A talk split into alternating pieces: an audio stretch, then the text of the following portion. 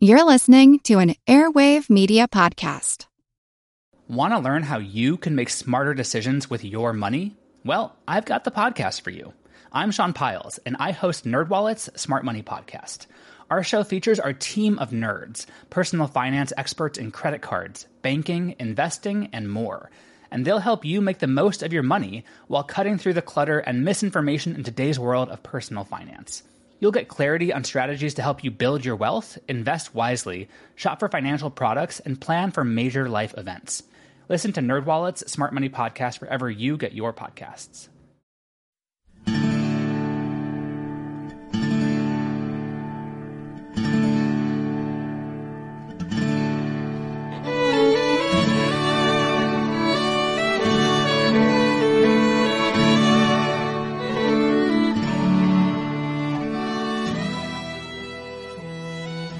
Everyone, thanks for tuning in to episode number 68 of our Civil War podcast. My name is Rich. And I'm Tracy. Hello y'all. Welcome to the podcast. As y'all will recall, Rich and I used the last episode to cover the Battle of Wilson's Creek, which took place in southwest Missouri on August 10, 1861. The federal commander Nathaniel Lyon was killed at Wilson's Creek, but his men, despite having suffered heavy casualties during the fighting, managed to retreat back to Springfield, then withdraw to Rolla. Immediately after the battle at Wilson's Creek, the victorious commanders, Ben McCulloch, Sterling Price, and N. Bart Pearce, they met in Springfield to plan the Southern Army's next move. Sterling Price, the commander of the Missouri State Guard, wanted to capitalize on the victory at Wilson's Creek by marching north and striking out for the Missouri River.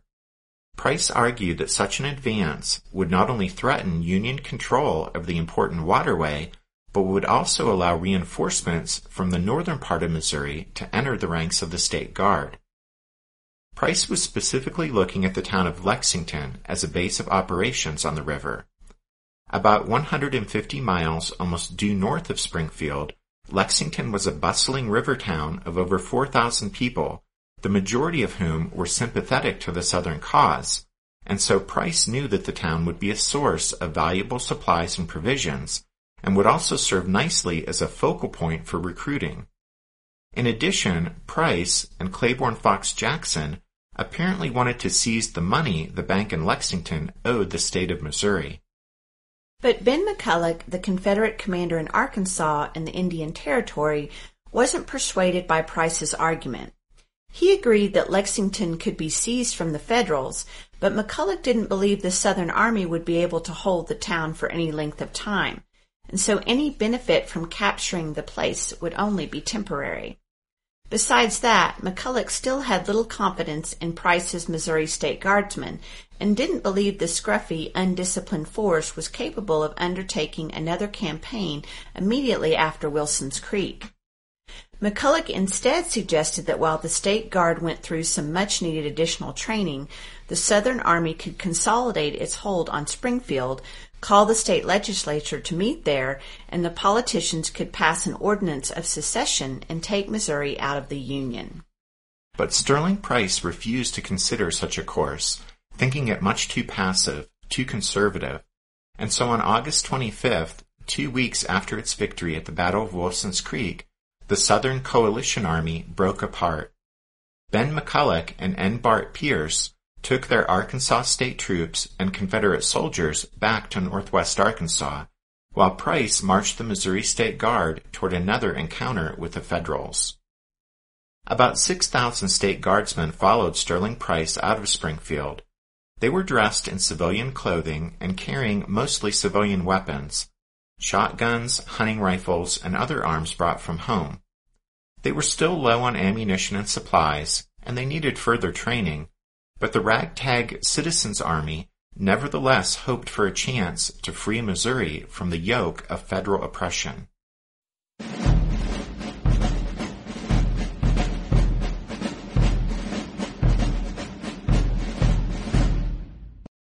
On the way to Lexington, the State Guard veered west to threaten Fort Scott, a free state community that had grown up around an abandoned army post just over the Kansas border.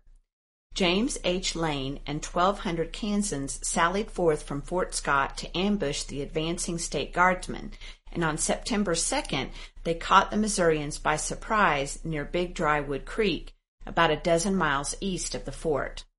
But despite being caught by surprise, Price's troops maintained their composure and soon had the Jayhawkers on the run. This two-hour skirmish is sometimes called the Battle of the Mules since Lane, to speed his retreat, abandoned his mules and the supplies they carried to the victorious Missourians. Sterling Price declined to pursue the retreating Kansans, reporting to Claiborne Fox Jackson that, quote, it is my earnest desire to keep my army within Missouri, but Price did vow that if in the future Jayhawkers raided across the border into Missouri, he would march into Kansas and, quote, lay waste to the farms and utterly destroy the cities and villages of that state. And so the state guard continued marching toward the real object of its campaign, the town of Lexington on the Missouri River. On Thursday, September 12th, Price's advance guard approached the outskirts of Lexington and skirmished with the Federals defending the town. The fighting that day represented the first shots fired in the battle for possession of the town. The Federal skirmishers met the enemy about a mile outside of Lexington and conducted a stubborn fighting withdrawal, using hedges, fences, and even the town cemetery for cover. The Federal force ordered to hold Lexington was commanded by Colonel James Mulligan. Mulligan was a lawyer by training who had capitalized on his experience as a militia captain and prominent Irish American in Chicago to gain the colonelcy of the 23rd Illinois, a unit known as the Irish Brigade because it was mostly made up of Irish American volunteers from Chicago. At Lexington, Mulligan had his own 23rd Illinois, seven companies of the 1st Illinois Cavalry under Colonel Thomas Marshall, Colonel Everett Peabody's 13th Missouri Infantry, and also about 350 Missouri Home Guards. All told, Mulligan had about 3,500 men to defend Lexington, along with seven six-pounder cannon and two mortars. Unlike Price's state guardsmen, most of the Federals were reasonably well armed, although the troopers of the 1st Illinois Cavalry had only their sabers and pistols. When word had reached Mulligan that the enemy was advancing toward Lexington, he had sent a message to his immediate superior, Colonel Jefferson C. Davis, asking for reinforcements and rations so that he could, quote, hold out to the last. And just a footnote, but Colonel Jefferson Davis, besides having an especially memorable name for an officer in the Union Army, he'd actually been a lieutenant serving under Major Robert Anderson in the garrison of Fort Sumter at the outbreak of the war in April 1861. By the end of the war, Davis will hold the brevet rank of Major General. He'll also have achieved notoriety during the war for murdering a fellow officer, but that's a story for another episode. Okay, so Mulligan has been ordered to defend Lexington, but he realizes that the enemy is approaching the town with a force at least two or three times the size of his own. So he sent a message to Davis asking for reinforcements and provisions, but then he immediately set his men to work fortifying College Hill, which was a height near the river overlooking the northern part of Lexington. The hill took its name from the Masonic College, where Mulligan established his headquarters. This three-story building was described as, quote, a large plain brick building with a shingle roof and wooden gables, end quote and two other structures were close by. A boarding house that was about 50 yards nearer the river than the college, and, even closer to the river, the fine brick home of a fellow named Anderson. Mulligan had his men construct a rectangular earthen fort surrounding the college building. The walls of this stronghold reportedly were 12 feet high and 12 feet thick, with bastions at the angles and with embrasures for guns. And then around that fort, from 200 to 800 feet away, was an outer line of entrenchments, which was enhanced by traverses, occasional redoubts, and a good ditch and other impediments. A bit farther out to the north and west were some rifle pits. Mulligan's men built a respectable set of fortifications on good ground, but he didn't have nearly enough soldiers to adequately man them, Besides that, several key terrain features remained outside the federal defensive works. The Anderson House to the west and the springs of water to the north and south.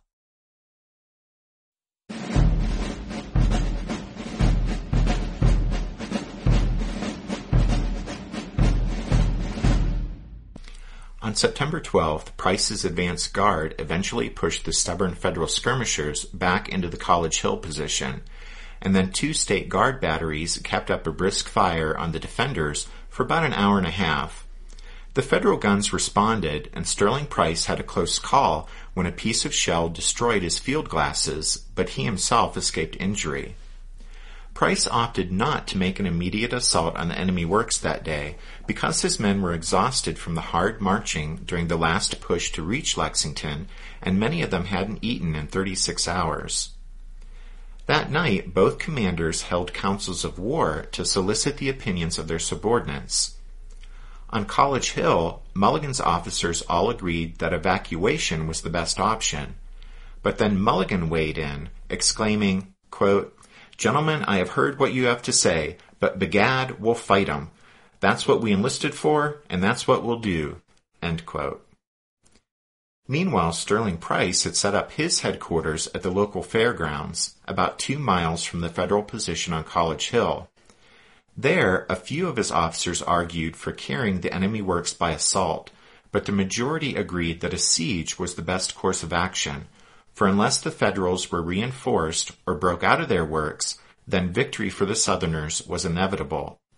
Price agreed, saying, quote, We got 'em, dead sure. All we have to do is watch 'em. The next day, Friday the 13th, was a soggy, miserable day, but nevertheless the Federals worked energetically in the drenching rain to strengthen their earthworks. As their enemy labored to improve the College Hill defenses, Sterling Price's state guardsmen moved to surround the town, but there was no serious fighting. In fact, other than minor skirmishing, there was no serious fighting for five days. During that time, the state guards' numbers swelled as word spread that Price had the Yankees trapped, and increasing numbers of recruits flocked to Lexington. By the 18th, Sterling Price had around 15,000 men under his command, although thousands of them were green as could be and were unarmed. Meanwhile, Mulligan's situation on College Hill was worsening. Rations were already growing short, but the most serious concern was the defenders' water supply.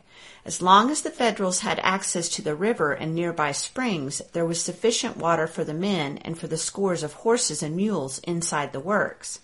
But should that access be cut off, the situation would quickly become critical. Finally, on Wednesday, September 18th, Price moved his state guard divisions forward to invest the federal works and begin the formal siege of Mulligan's position. As the cheering state guardsmen moved through the town, one federal officer noted at 9 a.m. that, quote, they are coming. The drums have sounded the alarm. We are all at our posts. The defenders stood grimly silent, watching the enemy deploy all around College Hill. Father Thaddeus Butler, chaplain of the 23rd Illinois, circulated among the men, blessing them. Accompanying the State Guard infantry divisions were five batteries of artillery, totaling 16 guns. Even Mulligan was impressed with the spectacle of the enemy's advance, saying, quote, They came as one dark moving mass, their guns gleaming in the sun, their banners waving, and their drums beating. Everywhere, as far as we could see, were men, men, men, approaching grandly. Mulligan faced two crises that day. The first was also the most controversial event of the siege. It occurred about noon when Thomas Harris, commanding the 2nd Division of the State Guard, ordered his men to storm the Anderson House, located just outside the federal lines to the west and being used by Mulligan as a hospital. When they seized the house without opposition, the state guardsmen captured a surgeon, Father Butler, and over a hundred sick and wounded Union soldiers. The state guardsmen then used the house as cover to snipe at the nearby federal entrenchments.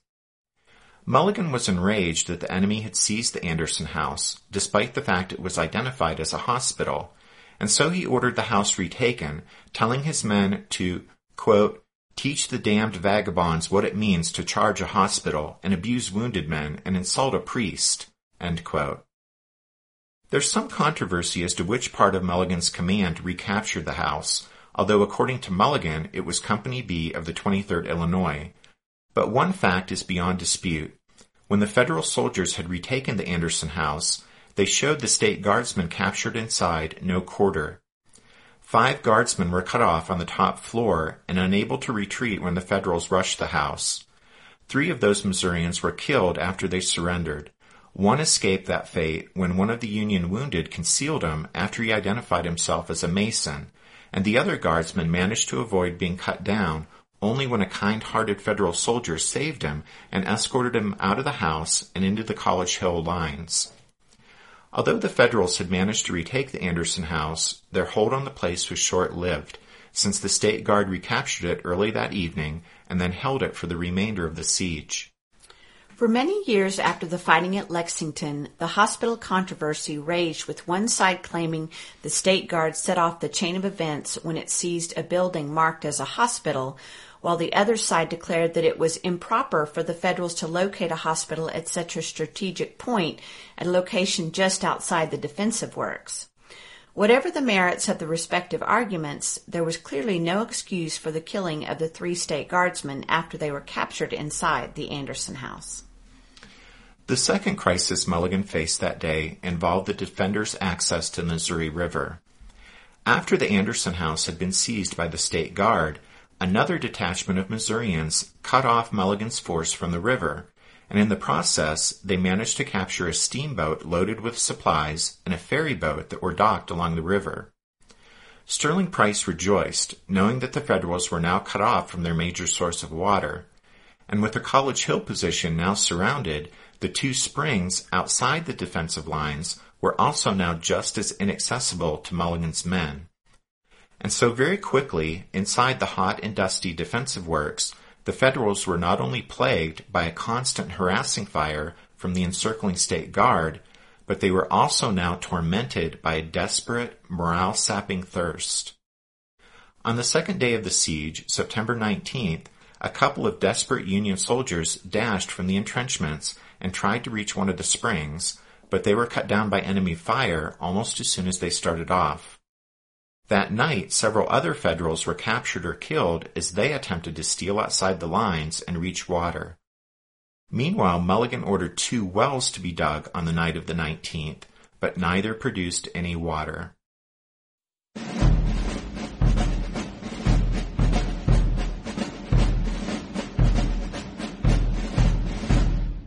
Want to learn how you can make smarter decisions with your money? Well, I've got the podcast for you. I'm Sean Pyles, and I host NerdWallet's Smart Money Podcast. On our show, we help listeners like you make the most of your finances. I sit down with NerdWallet's team of nerds, personal finance experts in credit cards, banking, investing, and more. We answer your real-world money questions and break down the latest personal finance news. The nerds will give you the clarity you need by cutting through the clutter and misinformation in today's world of personal finance. We don't promote get rich quick schemes or hype unrealistic side hustles. Instead, we offer practical knowledge that you can apply in your everyday life. You'll learn about strategies to help you build your wealth, invest wisely, shop for financial products, and plan for major life events. And you'll walk away with the confidence you need to ensure that your money is always working as hard as you are. So turn to the nerds to answer your real world money questions and get insights that can help you make the smartest financial decisions for your life. Listen to NerdWallet's Smart Money Podcast wherever you get your podcasts. Hey there, I'm Dylan Lewis, one of the hosts of Motley Fool Money. Each weekday on Motley Fool Money, we talk through the business news you need to know and the stories moving stocks on Wall Street. On weekends, we dive into the industries shaping tomorrow and host the experts, authors, and executives that understand them. Tune in for insights, a long-term perspective on investing, and of course, stock ideas. Plenty of them. To quote a listener, it pays to listen. Check us out and subscribe wherever you listen to podcasts. Mulligan's men suffered a demoralizing blow on Thursday, the 19th, the second day of the siege, when hoped for reinforcements failed to make an appearance. The beleaguered Union soldiers had been told that if they could hold out until the 19th, a relief force would arrive to break the siege and reinforce them, and so they listened all day for the sound of fighting outside the town. Mulligan later wrote, quote, but they looked and listened in vain, and all day long they fought without water, their parched lips cracking, their tongues swollen, and the blood running down their chins when they bit their cartridges and the saltpeter entered their blistered lips. Western Department Commander John C. Fremont's attention had been focused on the portion of his command bordering the Mississippi River, but the potential disaster at Lexington out on the Missouri River finally forced his attention to turn to that spot and he did make an effort to reinforce Mulligan's command. Orders were issued from Fremont's headquarters in St. Louis, sending three columns moving toward Lexington. But lack of initiative and an almost total absence of urgency on the part of Fremont's subordinates meant that two of those relief columns never got anywhere near the besieged town. The third column, however, made it to within four miles of Lexington. That force was led by Samuel Sturgis, whose name should be familiar to you guys from the last episode on Wilson's Creek, since Sturgis took over command of the Federal Army at Wilson's Creek after Nathaniel Lyon's death.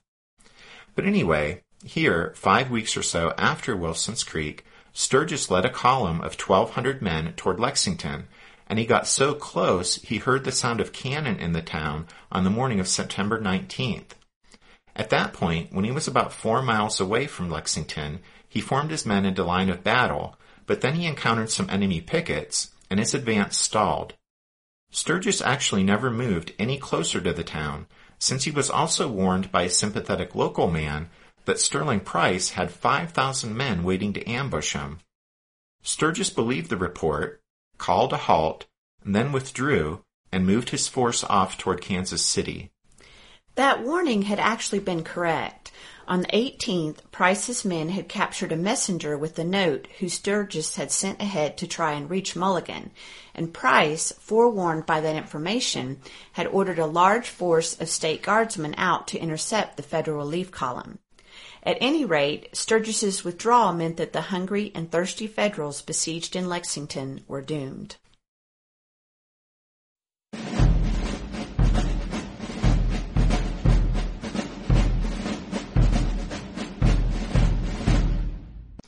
It was on the second day of the siege, the same day that Sturgis's column turned around and withdrew toward Kansas City, it was on that day that Sterling Price's men besieging the Federals in Lexington discovered the key that would give them victory.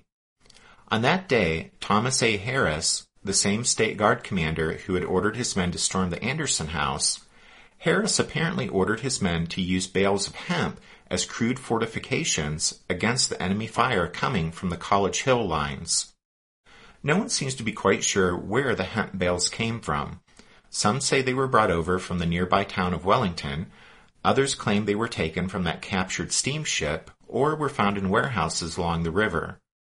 But regardless of where the bales of hemp came from, Harris soon discovered that once wet, the bales, in the words of one Missourian, became, quote, as solid and heavy as lead, And so by the evening of the 19th, not only Harris's force, but also other state guardsmen had employed the wet hemp bales as makeshift but effective fortifications.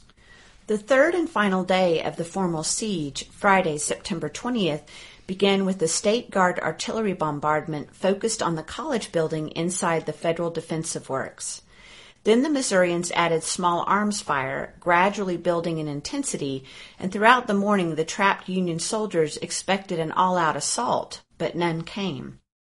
There was no all-out assault by Price's men because they had hit upon the idea of using the hemp bales as cover as they moved slowly forward toward the federal lines. As mentioned before, the bales had at first simply been used as crude breastworks, but now a line of them, perhaps 200 yards long, was employed as a mobile palisade. Captain Wilson of the State Guard described how the bales were used. Quote, Two or three men would get behind a bale, roll it a while, then stop and shoot a while.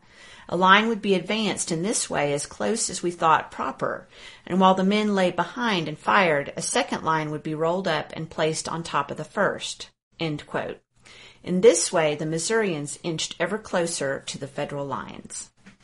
Harris recalled that the movement of the hemp bales, quote, elicited the obstinate resentment of the enemy, who was profuse in the bestowal of round and grape shot, and was not at all economical of his Minié balls, But despite their best efforts, the defenders could not stop the State Guard's relentless advance. Even the fire from the Federals' six-pounder cannon would only cause the heavy, wet bales to rock a little and then settle back. By early afternoon, the line of hemp bales had moved dangerously close to Mulligan's entrenchments, and the excited Missourians were moving and firing between and over the bales, shooting at any Union soldier who dared expose himself on the west side of the College Hill defensive works. At 1 p.m., the only hand-to-hand combat of the siege took place when some of Harris's state guardsmen leapt over the bales of hemp and rushed forward. The Federals in that section of the defensive works, no doubt relieved to escape the constant sniping and now have a real enemy to grapple with, they jumped out of their entrenchments and ran toward the charging Missourians. After a brief melee in the no man's land between the lines, the Missourians succeeded in driving the Yankees back, but then the exact sequence of events becomes rather hopelessly confused. But someone raised a white handkerchief as a flag of truce, perhaps to see if the other side would let them retrieve their wounded from between the lines. But as that signal was seen by others, the firing suddenly ceased on other parts of the line as well. At the same time, it seems that some of the Union soldiers who had been pushed back by the charging Missourians had reached the end of their endurance and were now running about, spreading panic inside the Federal lines. By about 1.30 p.m., Major Becker of the Missouri Home Guard, amidst the growing confusion on College Hill, believed himself to be the highest ranking unwounded officer inside the federal defenses, and he raised a white flag to the west of the college building. Sterling Price sent an aide with a flag of truce to find out why the Federals had ceased firing and raised a white flag, but Mulligan, who had been wounded twice, replied that he didn't know, unless it was Price who was surrendering. But then Mulligan discovered that Becker had raised a white flag. Bitterly frustrated that one of his subordinates had made such a signal, the still feisty federal commander ordered his men back to their positions and was ready to resume the battle and make a last stand. But at a council of war held in the college building, only two of the six officers present voted to continue the fight. A dejected Mulligan wrote that at that point, quote, then the flag of truce was sent out with our surrender. By 5 p.m., the defeated Federals had stacked their arms, and the stars and stripes flying from the roof of the college building had been replaced by the victorious Missouri State Guard's flag. In a final flourish, though, Mulligan's 23rd Illinois, the Irish Brigade, marched around the inside of the fort as their band played with their flag bearing the image of a gold harp of Erin on a green field flying before them. Some of the Missouri State Guardsmen were so disgusted by this display that they threatened to open fire again. But it was only after their show of defiance that the 23rd Illinois stacked their arms and furled their flag.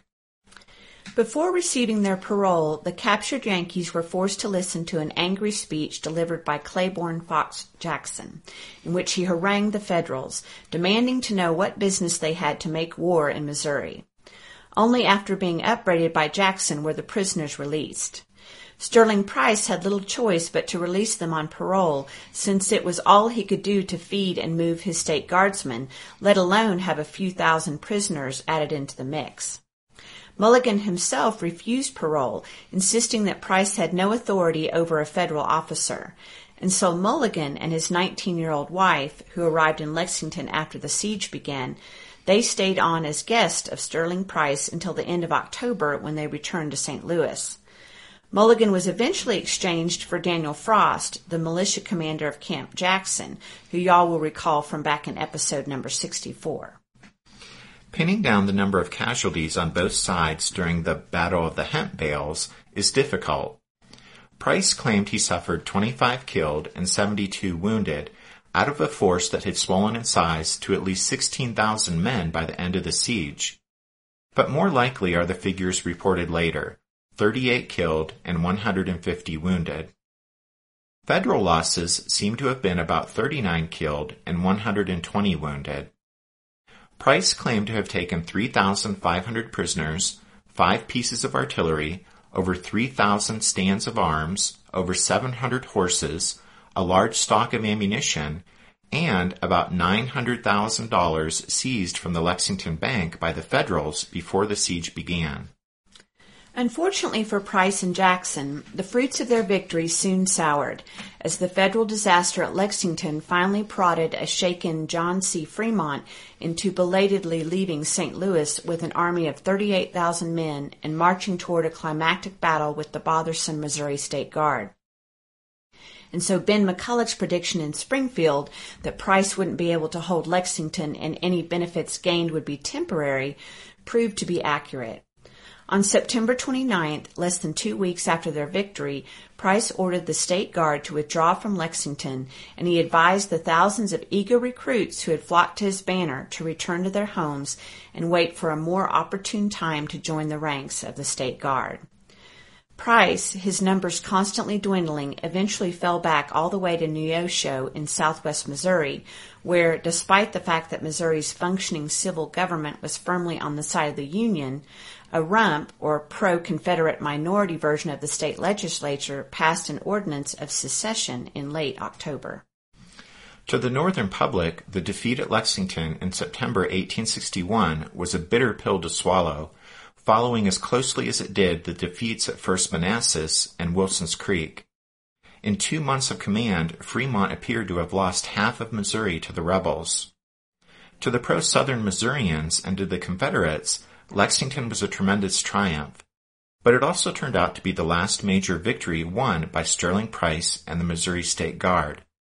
Never again would the Confederates be as hopeful of delivering Missouri from federal occupation. All right, well, next week we'll wrap up, for the time being, our coverage of events in Missouri with an episode we've tentatively titled Fremont's Follies.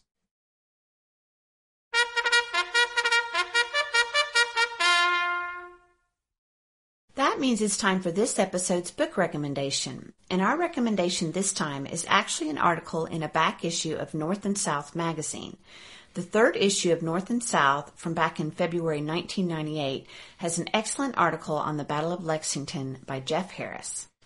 As always, you can find all of our book and other recommendations at the podcast website, which is www.civilwarpodcast.blogspot.com. You can also go to the website to make a donation to help support the podcast, which is what Craig O. from Washington State and Edward C. from Ireland did this past week. And they were also the last ones to qualify for our t-shirt giveaway. So it is time to see who won the podcast t-shirt. We've put everyone's names in a hat and some of you either really wanted to win the shirt or were just very generous in supporting the podcast. But some of you made some great donations, and so your names went into the hat um, on multiple slips of paper. But everyone's names are all in the hat. It is a Pittsburgh Steelers hat, so we hope that doesn't jinx anyone, except someone who might be a Ravens fan. But anyway, Tracy will now pull out a slip of paper.